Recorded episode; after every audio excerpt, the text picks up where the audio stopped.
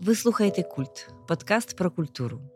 Сьогодні ми говоримо з Катериною Міхаліциною, українською поеткою, перекладачкою, волонтеркою.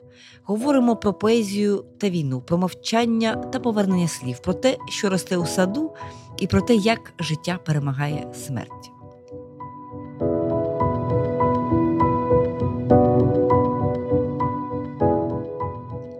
Епізод нашого циклу Близькі.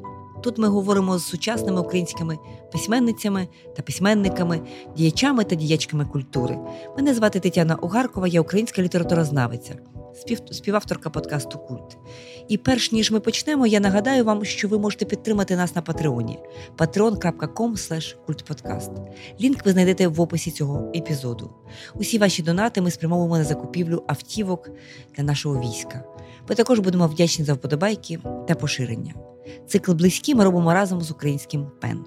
Отже, далі наша розмова.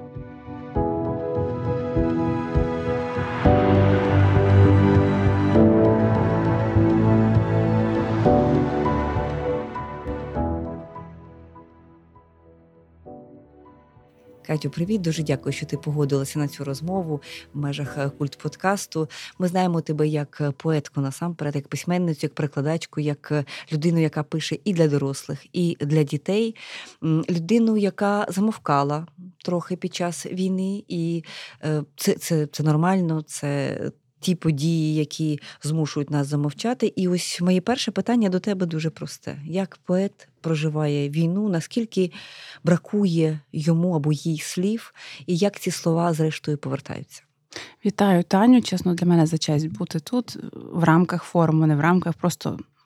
Бути з хорошим співрозмовником, співрозмовницею це завжди за щастя, тим паче в часі війни коли, яка ти, як ти добре казала, слова відбирає. Тому що стаються речі настільки жахливі, настільки неословлювані, що ну, направду відбирає голос. Відбирає з двох, мабуть, моментів, тому що, по-перше, це такий жах, перед яким ну, жодні слова ніякі просто. І е, щоб знайти ті слова, потрібна сила, де взяти силу, та, де ти відкопаєш всередині, спромогтися. Мені здається, що силу в нас відкопує говорити наново, мабуть, говорити починаються найпростіші слова. Ми починаємо говорити не з віршів, не з е, аналізів, напевне, а з Фейсбуці, написавши, як ти. Коли набираємося сміливості, дорогій загроженій людині в конкретний момент, бо ми всі загрожені, але є з нас більше в певний момент. Більш загрожені. І коли набираємося сміливості написати, як ти, або обіймаю, або будь ту формулу, яку ми обрали для себе аби вловити момент живий, жива, насправді можливо і так може писати хочеться. Тому слова приходять. Це з турботи вони приходять, з е, розпачливої любові як бажання втриматися, як бажання показати цю любов, поки ти ще маєш кому і як. Так, Мені здається, що слова ось ці знаходяться саме всупереч. Вони знаходяться всупереч всьому, що всупереч тому, що намагається нас замовчати. Це наша форма опору. Ну, не, Наша це не тільки письменники, форма опору будь-кого, хто знаходить на до, зокрема, не просто на слово. Наголошую, а на добре слово до того, хто знаходиться поруч, то це добре слово бік іншого це форма опору війні, хаосу Російській імперії, всьому злому, що зараз на нас сипеться. Я помітила, що що би не ставалося, де б не були обстріли, ти завжди знаходиш ці слова. Е, ми з тобою давно знайомі. Я бачу, як ти в Фейсбуку відразу реагуєш на будь-який обстріл, ти пишеш, ти знаходиш ці слова. Тобто слова як форма емпатії, співпереживання із тим досвідом, якого, ну скажімо, в цю секунду в тебе немає, тому що ти там географічно, скажімо, в іншому місці перебуваєш, але ти завжди знаходиш себе цю силу. Ти одна з перших, хто реагує, так? Чи це був обстріл, обстріл е, села на Харківщині? Е, нещодавно був цей жахливий обстріл села, села Гроза. І дивися після того пір. Ми мали вчора розмову з Оленкою Лотоцькою, казали, як змінюються слова, і чому ми намагаємося іноді слова зберегти, ті, які наприклад, нам здавалося, що ми не пам'ятаємо, бо вони десь були в дитинстві, а потім от дорослими ми їх переносимо в текст і намагаємося зберегти. Бо слова, особливо зараз, слова змінюються. Тобто ця війна вибиває. Не лише е, сенси, вона вибиває навіть живі слова. Слова гроза після 5 жовтня 23-го року перестане мати значення те, яке вона мала до. І вимовити слово гроза ну, буде неможливо, тому що для кожного, хто знайомий з цими новинами, воно буде тягнути цей огром болю і хвилю болю.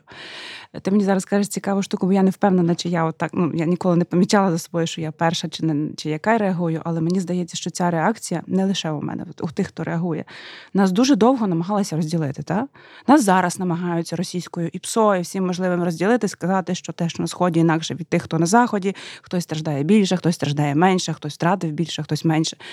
Мені здається, що те, що ті слова, на які ми знаходимося, це момент перекидання містка. Ми єдині в болю і мусимо разом з того болю вигрібати всіма доступними нам способами. Зокрема, підставляючи, ну кому що дається, та якщо ти якщо ти був фізично близько, то міг би обійми дійсно фізичні чи руку простягнути. Якщо я ем, у Львові фізично, а моя Оленка, про яку ти теж знаєш, Омельченко у Нікополі, то єдине, що я можу їй простягнути найшвидше це слово. І тому хочеться хоча б так. Хочеться обіймати і не відпускати, але не маючи фізичної змоги, обіймаєш словом. Так, в цьому вся ти, Катю, власне, в цій такій безпосередній реакції. Е, ти згадала оцей жахливий удар по по селу Гроза біля Шевченкового, Харківська mm-hmm. область, Харківська область, де ми з тобою багато їздили. Я е, не знаю іншого поета або іншої поетки, яка так швидко поетично би відреагувала на цей на цей жахливий ще один злочин російської армії. Ти написала вірш з цього приводу. Одна каже, я бачила, як вони танцювали. Я тебе дуже прошу його зараз прочитати. Так, зараз я секундочку візьму знайти цей вірш, але власне, що мені хотілося сказати, знаєш, ти називаєш це віршем. А мені здається, що от ну, власне це само проблема зі самоназиванням, бо для мене це радше спосіб зберегти. Данина пам'яті та віддати можливу шану, та щоб не щоб це не стало ще однією новиною, ще однією цією знаєш, такою крапелькою, яка прослизнула між іншими рядками новин і кудись витекла. Мені хочеться, щоб про е, хочеться. Ні, мені хотілося б, щоб цього не було ніколи, щоб не доводилося про таке писати жодному з нас. Але раз це сталося, то що це не просто 52 людей, не просто циферка, що за цими людьми стоять ім'я, і хай це буде в моєму конкретному випадку те ім'я, за яке зачепився Денис Козар, сам військовий, який власне перепоховав в цьому селі тата. І по цих поминках прилетіла що російська ракета е, Іскандер. типу Іскандер. Та воно насправді я зреагувала, але не тільки я, бо, наприклад, Галя Крук перевиставила в той же день поминки, які писалися не про те. Але разом з тим і про те, бо мені здається, що ну, коли пишеш подібні речі, то дуже не хочеш собі давати, дуже відмовляєш собі вправо на пророцтво, вправо почуватися Касандрою. Ну бо що, я просто пишу вірш, я не не претендую ні на. Але раптом, от цей, або як вчора теж Лана Лотоцька казала, що в неї слово Мерлі не випливло. Це поліською пом, пох, похорони. Похорон. Вона казала, що вона забула це слово. А от вона ще не читаючи новин, воно за нею 5 числа ходило, і потім в розмові просто саме вигулькнуло і потягнуло ціле маленьке оповідання. Ну, Вочевидь, це кажу, що це оце, оце наша тонизна, тон, тонкість внутрішня, така страш... вигострена налаштування на щось, на цей світ, бо ми не можемо інакше. От воно і прикликає ці тексти чи ловить так за слова. Знайшла вірш, про який ти казала. Одна каже: Я бачила, як вони танцювали, і осінь світилася їм чорнобривцево, тут во, при кафе і каштани, тільки каштани гупали, коли їм гукали гірко. Друга каже Гірка ця земля, ой гірка. Та він привіз сюди батька і в цю землю поклав. Ще й году не збігло. Третя каже Збігло нині мені молоко на плиті, а пінка на нім та така біленька, така біленька була, як вельон на ній. Ой, лелечку світе. Четверта мовчить. П'ята мовчить, сльози хусткою вибирає. Шостої поміж них вже нема. Сьома землю сухими долонями плескає, каже світить кожному убієнному квіткаця. На сим світі й у засвіті через два двори і на третій задивляється, сонну голову сонцю схиляє, клониться, світом в життя буття, а корінням в смертоньку. Каже і тулить розхристані кущики чорнобривців до свіжих могил. Як Дякую. часто ми кажемо про свої тексти, краще би їх не було, але як ви щойно мали розмову на дискусії, зрештою вони мусять бути, щоб свідчити. Дякую, Катю, за цей вірш і за за цю твою людяність, яка постійно є в тому, що ти робиш. Я зі здивуванням побачила, відразу скажу в Вікіпедії, що освіта в тебе є біологічна. І uh-huh. мені цієї, цього факту, я цього не знала. Ми тоді не були знайомі, uh-huh. коли ти була студенткою, коли я була студенткою. Мене це так би здивувало, і мені стало зрозуміло насправді, чому, наприклад, у тебе є такі книжки.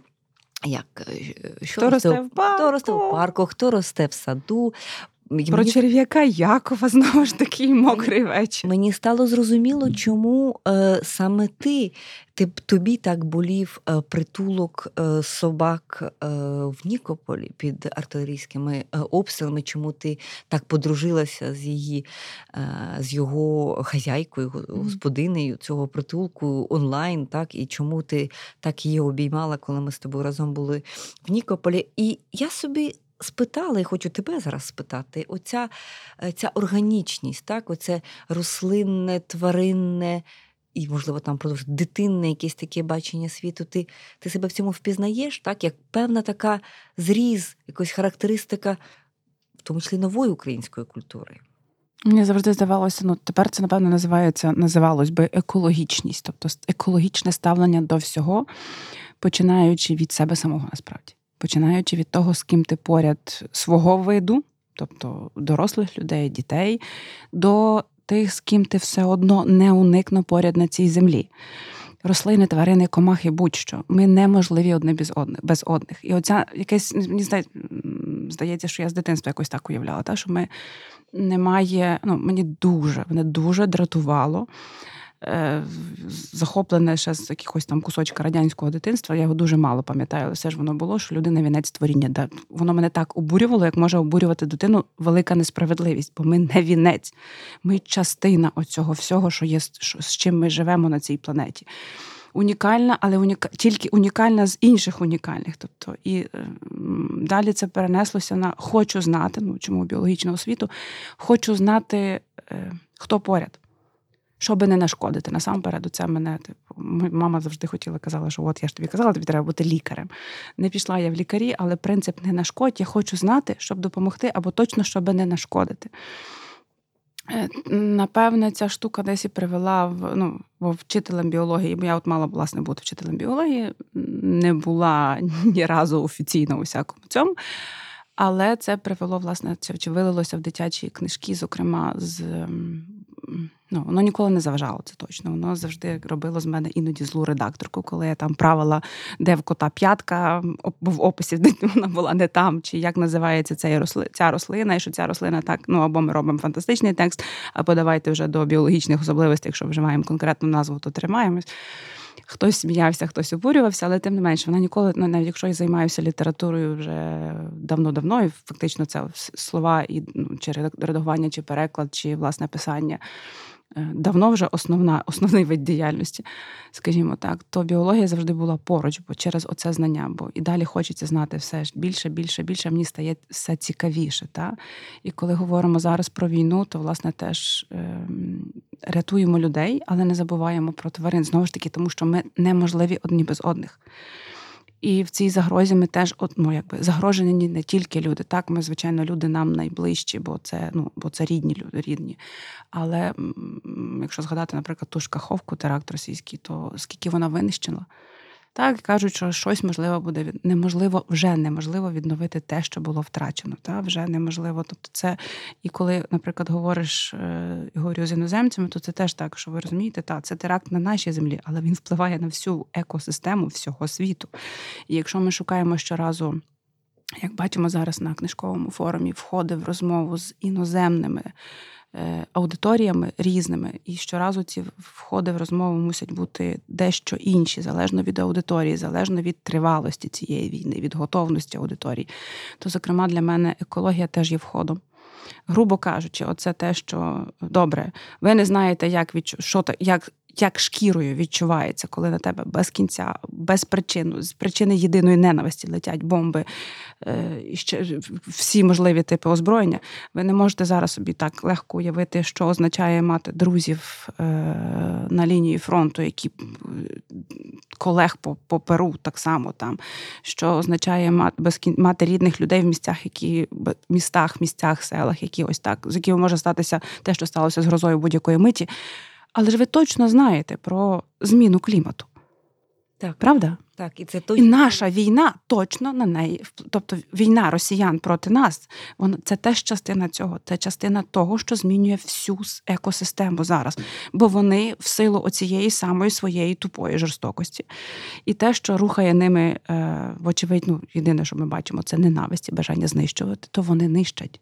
Але вони лишать не лише міста і не лише географію конкретної однієї країни. Вони нищать конкретну точку землі з її усіма великими маленькими екосистемами, з її усіма великими маленькими знаними, незнаними видами. Все це безпосередньо впливає на значно більшу екосистему. Тому не ну, типу, вам байдуже до конкретних українців буває і таке. То будьте добрі, не будьте байдужі до цієї землі. Знайдіть те, що роблять наші, зокрема, UA Animals та інші правозахисні групи. Знайдіть механізми притягнути Росію до відповідальності за екоцид, бо це теж існує. Розговорилась, бачиш, дуже зачепила, зачепила, Оця ідея, так, цю. оця, це одна з точок з входів такої ну, ем, чутливої точки для Так. іноземної аудиторії, тому що так, і глобальне потепління, і взагалом оця екосвідомість, вона дуже сильно Власне. поширена, і, і, і воно працює. І ми бачимо, що наскільки е, жваво підхоплюють іноземні медіа, скажімо, ті моменти, коли е, е, українці, українські біженці, переселенці, тікаючи з загрожених територій, несуть з собою е, собак, котів, хом'ячків, ящерок е, і, і так далі. Одна з історій цієї війни, яка мене вразила. Е, У нас е, на дачному кооперативі, де, де розташована наша дача, наші сусіди, у них вдома була така дуже екзотична е, тваринка, якийсь варан чи щось Мгм. подібне, якась ящерка, яка це і тобто там були онуки, які мали власне оцю цю тваринку, і для них катастрофою повномасштабного вторгнення було, окрім всього іншого, те, що ця тварина вона їла, мала їсти таку дуже специфіковану їжу і. Очевидно, всі е, магазини спеціалізовані закрилися, і вони розповідали, коли вже відігнали російські значить, е, війська від Ки- з Київщини, розповідали, як вони на таксі за якісь абсолютно божевільні гроші їздили. Їм на, на таксі якийсь спеціаліст привозив зі складу е, в це село під Києвом. Це декілька десятків кілометрів привозили ці пакетики цієї адаптованої їжі для цього створіннячка, яке ну як яке за яке вони відповідальні. І, Власне. ця історія Це от- історія, вибач, про відповідальність. Ти зараз просто назвала слово щоразу. Оце відповідальність, відповідав... ну, те, що кажеш, те, що привело в біологію, те, що зрештою потім перевело біологію мене в дитячі книжки, бо я хочу показати, раз ми рівноправні. Але ми, ну так уже сталося, ми принаймні не вінець творіння точно, але ми багато про це говоримо, ми багато думаємо. То ми маємо відповідальність. Оце на нас, як найбільш люд... іс- істотах з усіх може, з цього спектру різноманіття, які говорять, пишуть, осмислюють, то на нас ж найбільша відповідальність за це. І зрештою, це тим, про що ми що кожного разу говоримо, що це наша одна з відмінностей. Ми відповідальні. да, ми вільні для того, щоб Так. ми с- свобода і відповідальність. Бо свобода, так, власне, не існує свобода без відповідальності. Бо відповідальність для мене особисто це велика частина свободи. Та, ти вільний, вільна діяти, думати, говорити так, як вважаєш за цей, але і приймати відповідальність, яка приходить сказаним або зробленим. Оця твоя така м, закоханість в усе, усе живе, так, комахи. М, Чим дрібніше, так, тим цікавіше. тим цікавіше. Е, Вона вже вочевидь в контрасті з тим, що відбувається. Відбувається велике нищення, велике знищення не лише людей, але й екоцид, е, природа, тварини, комахи, все насправді. І е, твій поетичний голос, ти, ти не боїшся говорити про смерть.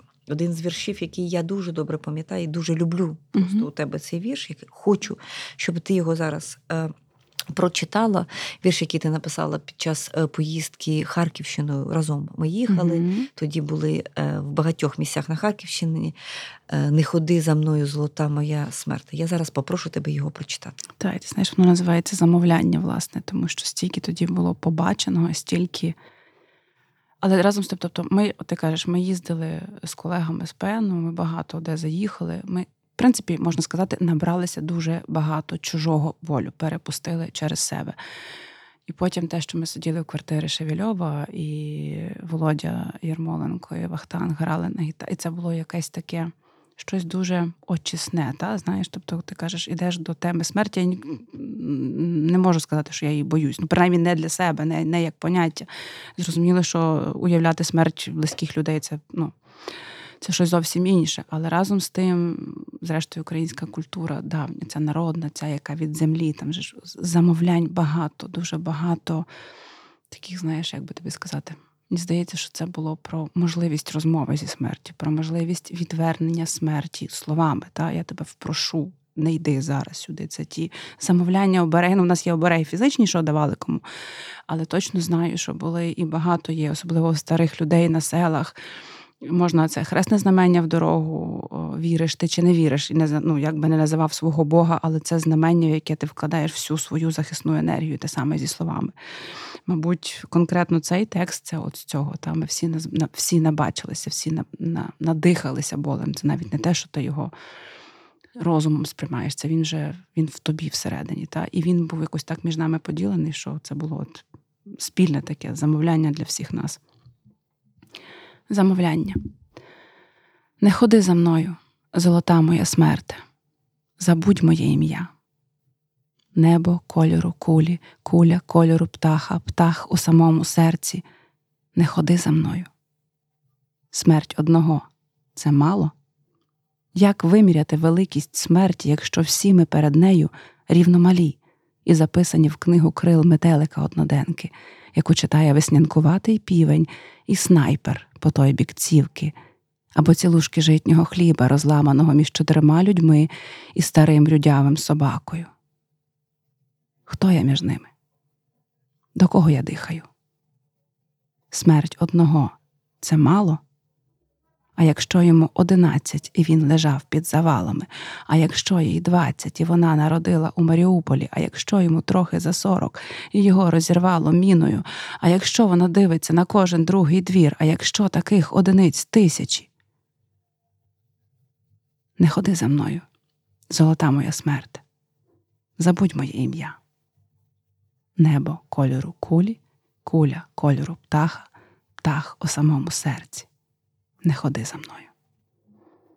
Я його зараз читаю, а в голові мимоволі Володіна мелодія і той ритм, який якось так ми з ним синхронно вибрали так, і оце, його спільне читання. Так, Оце спільне читання, воно потім переродилося у квартирники пенівські, які е, відбуваються в просторі пен, і які, де, окрім всього іншого, і насамперед ми використовуємо для того, щоб збирати кошти для ЗСУ, для того, щоб купляти автівки, для того, щоб якомога швидше ця жахлива війна припинилася для того, щоб рятувати життя вже сьогодні військовим на лінії фронту, і щоб рано чи пізно так ми продовжимо в це вірити, щоб ця війна е, припинилася.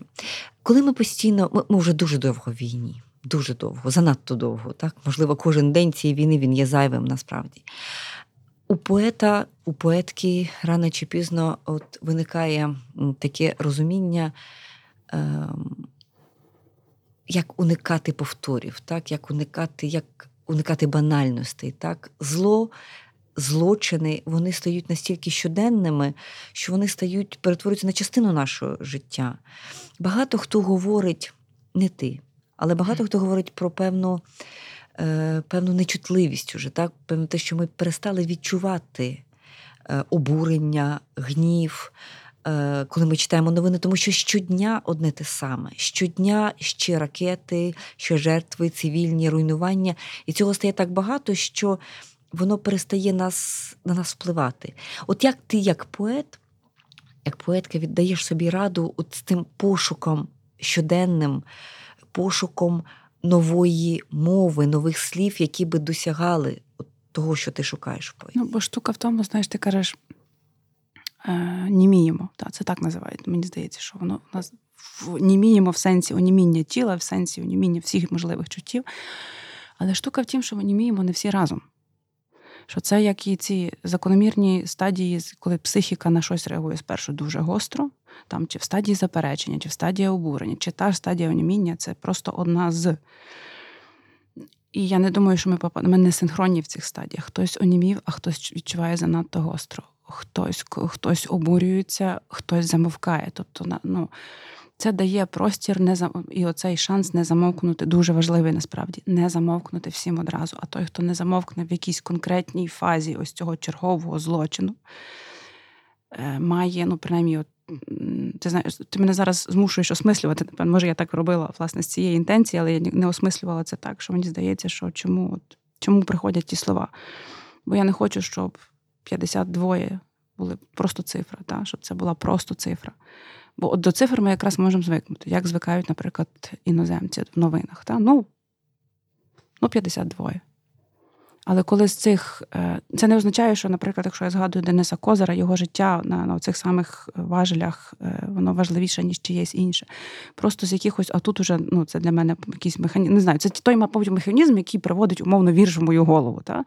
Ти не не розумієш, що саме, яку ниточка, що спрацює, слово, ім'я, е, візуальне щось якесь, але воно змусить всередині знайти, виокремити. Та? Боже, як страшно, я тобі говорю, зараз буду про це поговорити, і виходить, що це навіть страшно озвучувати. Виокремити та зробити цей злочин видимим, в сенсі не схожим на іншим.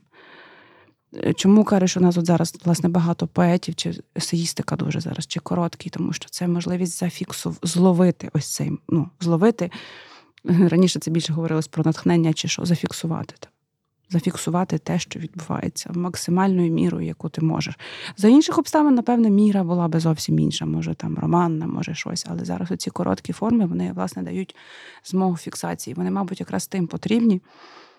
І добре, що їх є. Тобто, добре, що є багато хто не замовк, багато хто пише, бо це як фрагменти пазли. Та? Кожен ловиться на щось своє і, відповідно, не дає замовкнути, бо я побачила щось одне, ти транслюючи на подкаст чи розмовляючи, чи ти бачиш зовсім інше. І разом це це складається, це все рівно цілісна картинка болю. Як би нам, ну, як би не хотілося знову складати інші картинки, говорити про інше, це теж ось ну мені здається, воно так працює. Так пишеться історія. Так, так, ти ловиш ось цю найболючіша для себе ловиш. так? Е, ім'я Дениса там, чи в тому випадку, чи е, е, річка. Ти знаєш, ти казала про заніміння, е, коли після того, як підірвали росіяни Каховку. О, там було в мене такий, ну, типу, е, взагалі. Але прийшла риба, яка говорить. Та? Тобто теж текстом риба заговорила. Та? Риба з будинками, з усім цим, чому риба. Може, це ця риба, яка аж лишегівська, яка бийся головою обліти, пробивайся. І оця риба, яка розкриває рота, невідомо, що з цього рота. Типу, її всі шанси, тобто в неї великі шанси, що її ніхто не почує, бо це риба. То там для більшості тих, хто цю рибу оточує в воді, чи тим паче в Фейсбуці, чи де, це може бути німе говоріння ротом. Але раптом хтось захоче прислухатись.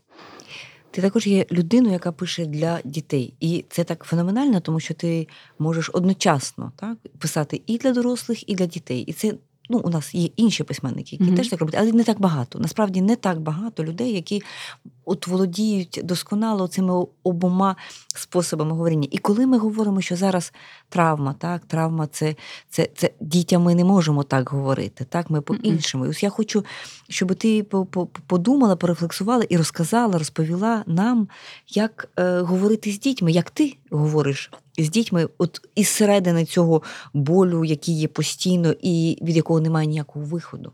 Ну, дивись, те, що теж ти казала, замовкаємо. Я замовкала ну, поетично, умовно кажучи, я не замовкала. Вони постійно писалися. Власне, як з 18 лютого, 22-го почали там після паузи приходити тексти. Так вони ну, певні паузи були, але це закономірно. Так. Але от як дитяча письменниця від початку повномасштабного до серпня цього року. Тиша внутрішня, власне, тому що я розумію, що ну, окрім всіх інших змін, про які ми говоримо, чи про які запитують, то дуже я зачасту пояснюю, особливо навіть для але й для себе теж. Ти не можеш. Е, ми зараз дуже багато добре ми з тобою говоримо. Та? Тобто ми говоримо так, як ведуть нас відчуття. Е, але як назвати цю розмову? Цікавою, вона ж болить на кожному кроку болючою, це теж не зовсім те, бо там є і моменти сміху, і цілком ми можемо перейти в інший регістр. Як назвати? Нас вибило найпростіші слова означення для нашого життя. Якщо ці найпростіші слова, які ми говоримо в побуті, якими неможливо наш цей побут описати, то от мене воно і замкнулося. Бо я не знаю, діти тепер е, штука, мені здається, з моїх спостережень, що діти міняються ще швидше, ніж ми. Е, при своїй загалом меншій здатності до рефлексування, але швидшому такому вони все швидше хапають, швидше сприймають, швидше це поглинають і не мають не мають як відрефлексувати. Я от за ними більше спостерігала за різними дітьми, своїми власними трьома, за дітьми, які, бо я від початку повномасштабки по бібліотеках у Львові, там різні діти. Та навіть на спочатку на вході ти не розумієш, ну це просто діти. Це діти переселенці? Діти, не, ні, там не лише штука в тім, що. І тільки під кінець розмови, а в нас була, ну так, знаєш, бо конкретний приклад в тут у дитячій бібліотеці. Е, на ну, обласній дитячій бібліотеці, леотеці. Я в них от зараз, які останні півроку вже халявлю, от перед тим була достатньо частою гостею, власне, що з метою от, зустрітися. Назвати це читанням складно було, тому що ну, у нас зараз ресурсне читання не те, щоб дуже.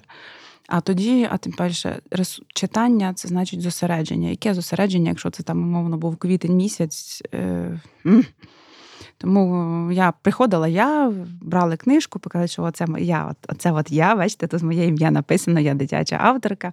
Але зараз ми з вами, там, якщо це ті самі книжки серії Хто росте, то я коротко переповідала цю історію, що там, що там, з якої книжки, наприклад, хто росте в парку, а потім ми робили, скажімо, руханку. Прикидалися від е, насінинки, росли вгору до дерева, а потім засинали назад насінинкою до наступного року. Це е, я не знаю, на комусь на якомусь етапі я зрозуміла, треба діти різні, їх треба чимось займати. Ну от воно вже до війни в мене ця руханка була. Зараз вона працює ще більше, бо це коло. Тобто звичайний фізичний момент кола, який об'єднавчого моменту. Це момент цього засинання, безпеки, потім переход. Це, це насправді купа біологічної інформації, бо в насіння є шкарлупка, її треба луснути. Але разом з цим це дуже легкі фізичні рухи, які теж там потягнулися, там бурю здолали, корінцями перенес те, що психологи говорять, коли погано стресово, знайди точку опори. Ну і фактично ми кажемо дітям, значить, треба тут у нас тут у мене тут буря, вітер дує. Нам треба перевірити, як наше коріння працює. Ми тупаємо ногами по землі. Це значить, що взагалі прекрасно, коли ноги босі, наприклад, а не взуті, якщо це тепло. Десь порати ногою тупаєш по землі. Це це працює тим мінімумом заземлення, яке воно і є. Книжка стояла при цим збоку. Але ем, це така, знаєш, імітація, годинна імітація нормального дитинства, годинна імітація чогось звиклого. Та? Ну, Імітація бо так і є, бо вийдеш за межі бібліотеки, хто знає, що тебе чекає. Після цього ніколи не питала дітей, чесно, про війну, ні, ні як вони переживають, ні що вони. Але діти потім розказували такі історії, що тепер треба роз... моя голова досі не знає, що ще з ними робити, та наскільки там ем, про але і вони ж вчать, наскільки от цими невимушеними легкими штуками, здавалось би. Е, от, та ж історія от такого, щось ми поговорили в тій ж бібліотеці тут, в Леотеці, і діти були різні точно. Хтось місцевий, хтось не дуже. Потім, навіть, дуже там є така прекрасна е, пара двох сестричок. Е, і оця старшенька сестричка дуже не хотіла йти з бібліотеки. Мамі дуже треба було, я намалювала рожевого кота. Вона з тим котом пішла, а потім прийшов хлопчик, який, а я з дітьми зазвичай, е, бо мій контингент це там до 4 класу, основний, буває різний, але це основний. Тобто я або на вколішках, або сижу на землі, або ще щось. Прийшов хлопчик, і теж попросив намалювати кота.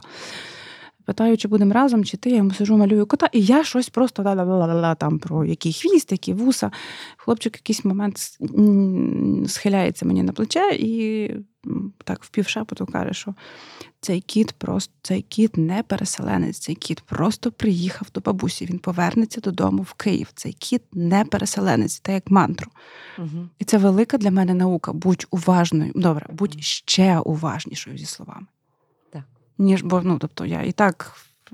Якщо є можливість не говорити про десь мовчати, якщо я не певна, я промовчу. Але оце ж ця дитина з цим цей кіт не переселенець, це для мене перетворилося в мантру будь обажною, будь обажною, обачною. І зараз, чим довше кажеш, ти триває війна, тим мовчання може бути ще з цим пов'язане.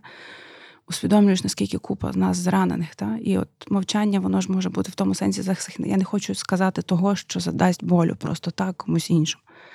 І це а теж бачиш, а це теж наука з, з от з цього хлопчика, не, не не, пам'ятаю, як його звали, але це його велика наука для мене. А були ще харківські діти, я пам'ятаю, а, були, тебе та. в Харкові це був клуб Артерія. Та. У ці підвальні приміщенні угу. там теж були діти, які теж е, ти там з ними навколо. Ну, ми теж, от, ми теж, теж, і потім ми ще малювали рослинами. Просто бо це прекрасний е, майстер-клас натренований. Ми ж ми вже могли ще окремо про Литву там поговорити. От поки я була на першій в житті резиденції у Вільнюсі, мого друга донька, і ми вона і мені завжди хотілося випробувати цей цю штуку, малювати просто зібраним. А зараз осінь це ж благодатна пора. Чорнобривці, чорно... ще щось, ще щось. Я мала цю прекрасну Юрія подругу, яка збирала все це, і ми пробували е, малювати тим всім. І от потім цей же майстер-клас я перенесла на Харків. І що мене вразило, ти от чим це теж цінно.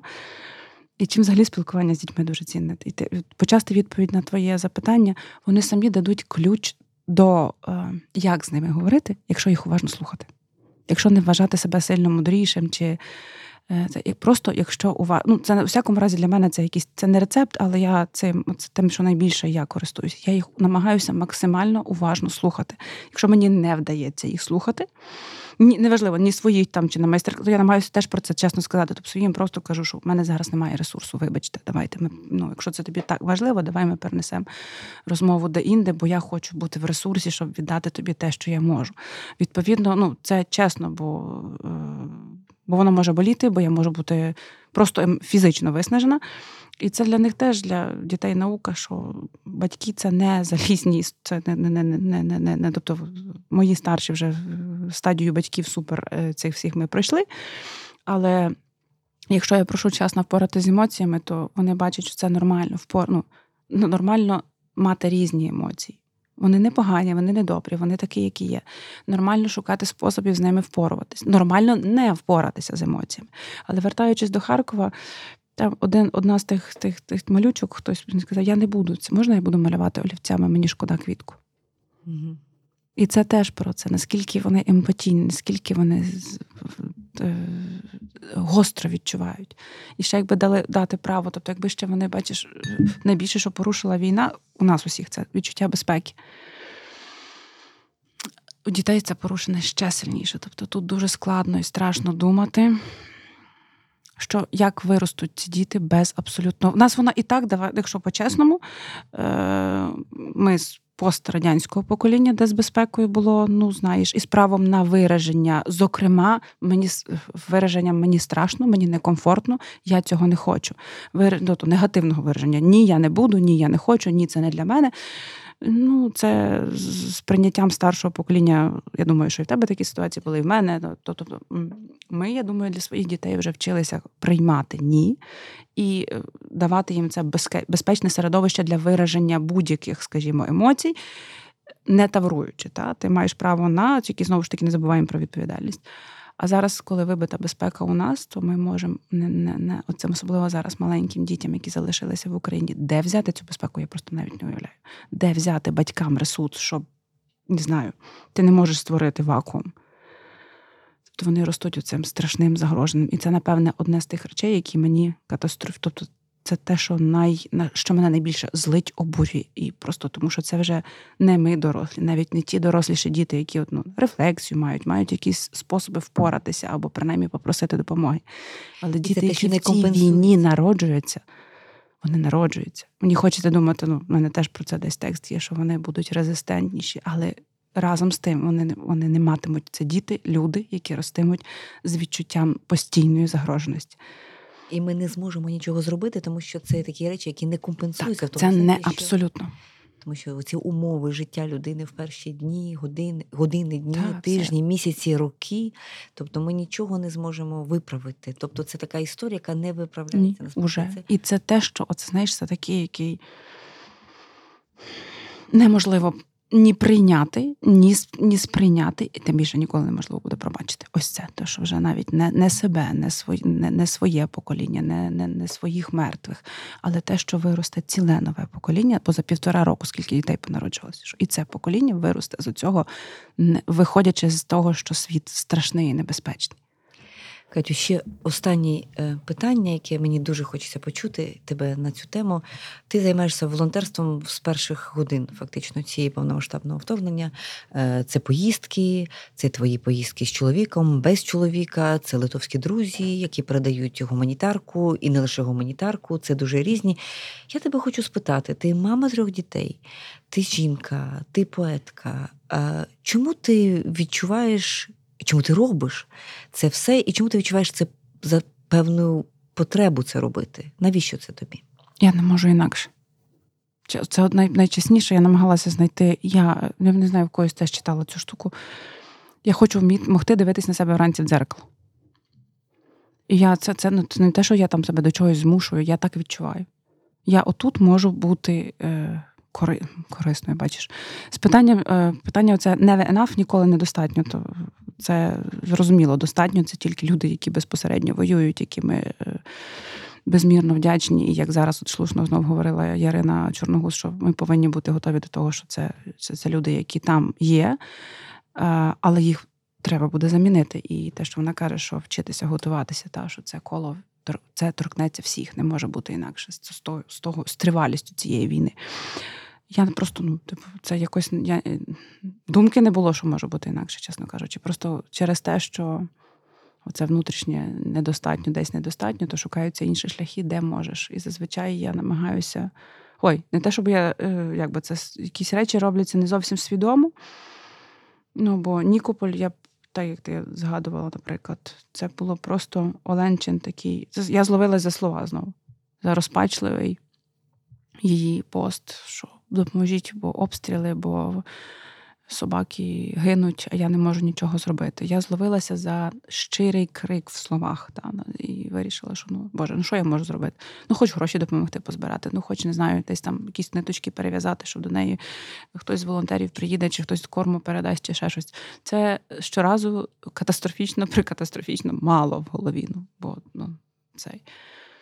Те, що може трохи більше знає, що е, з Литвою ти згадала, бо це теж колеги-письменники, це спілка письменників Литви і їхній літературний фонд. Щоразу, коли я пишу подякую, там що це зараз буде чергова машина від літературного спілку. Тут якась не знаю, якась ця цехова солідарність вмикається відчуття такої е, гордості, що ну, здавалось би, та, це люди теж, які працюють словом. Це не ну, це цивільні люди, але вони не можуть теж інакше. Вони не можуть інакше вони не можуть залишатися осторонь, бо це про спільність, про це про спільний рух до майбутнього, напевно, або та, щоб не застрягнути ніде. Що це це про підтримку, ту, саму, та можна словом, можна зрештою і словами, тому що, скажімо, ті ж. Е, Маріус Борокас, чи Антанас Юнінас, чи Вітас Дикшніс, вони дуже багато перекладали. Перекладав насправді українського на литовську, ще навіть до 2014 року, тобто ще не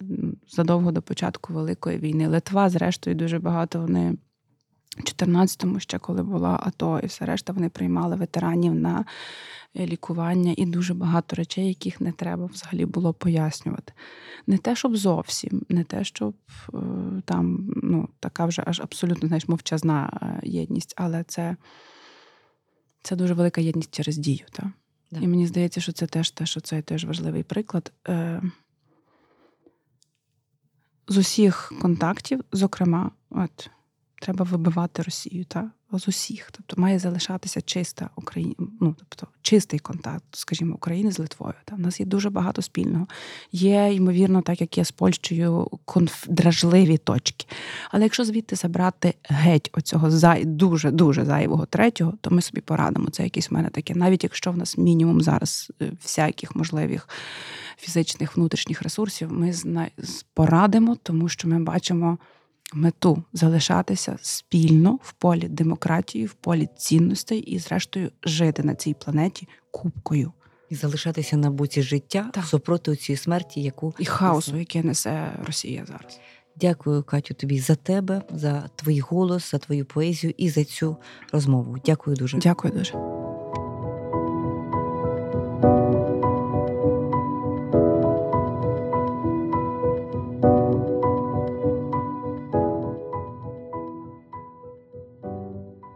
Ви слухали Культ, подкаст про культуру. Це був епізод нашого циклу Близькі. Тут ми говоримо з сучасними українськими письменницями та письменниками, діячами та діячками культури. Цикл близькі ми робимо разом з українським пен. Не забувайте підтримувати нас на Патреоні patreon.com культподкаст.